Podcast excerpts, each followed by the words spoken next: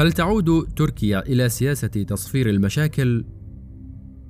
قام رئيس الجمهورية التركي رجب طيب أردوغان الاثنين بزيارة العاصمة القطرية الدوحة تلبية لدعوة أمير قطر الشيخ تميم بن حمد آل ثاني للمشاركة في الاجتماع السابع للجنة الاستراتيجية العليا بين البلدين وشهدت الزيارة التي استغرقت يومين توقيع 15 اتفاقية تعاون في مختلف المجالات. العلاقات التركية القطرية استراتيجية ومبنية على أسس قوية، كما تتطابق مواقف أنقرة والدوحة من معظم القضايا الإقليمية والدولية.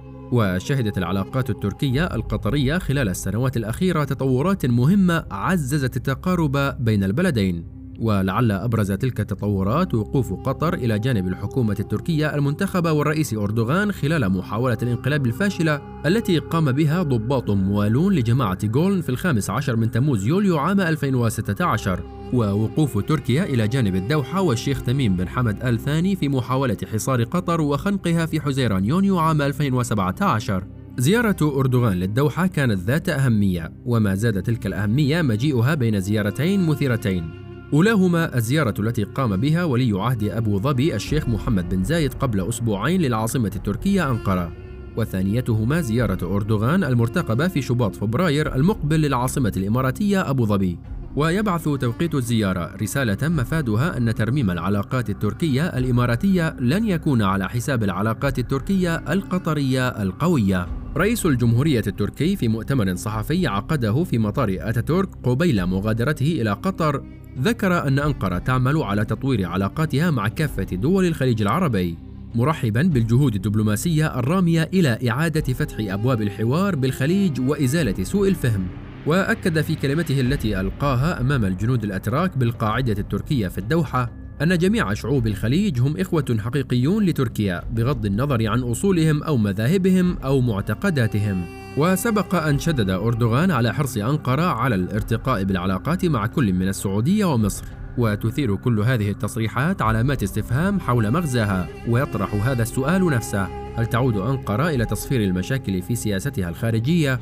سياسة تصفير المشاكل مع الجيران ودول العالم تبدو هدفا نبيلا إلا أنها غير واقعية ولا يمكن تحقيقها بل تؤدي إلى التخلي عن الحقوق والمصالح إن تحولت هذه السياسة إلى الهدف المنشود بعينه في ظل تضارب مصالح الدول وسياساتها. وهناك مشاكل مستعصية لا يمكن حلها بمجرد حسن النية والحوار والمجاملات وبالتالي لا يصح وصف توجه أنقرة الأخير بالعودة إلى سياسة تصفير المشاكل.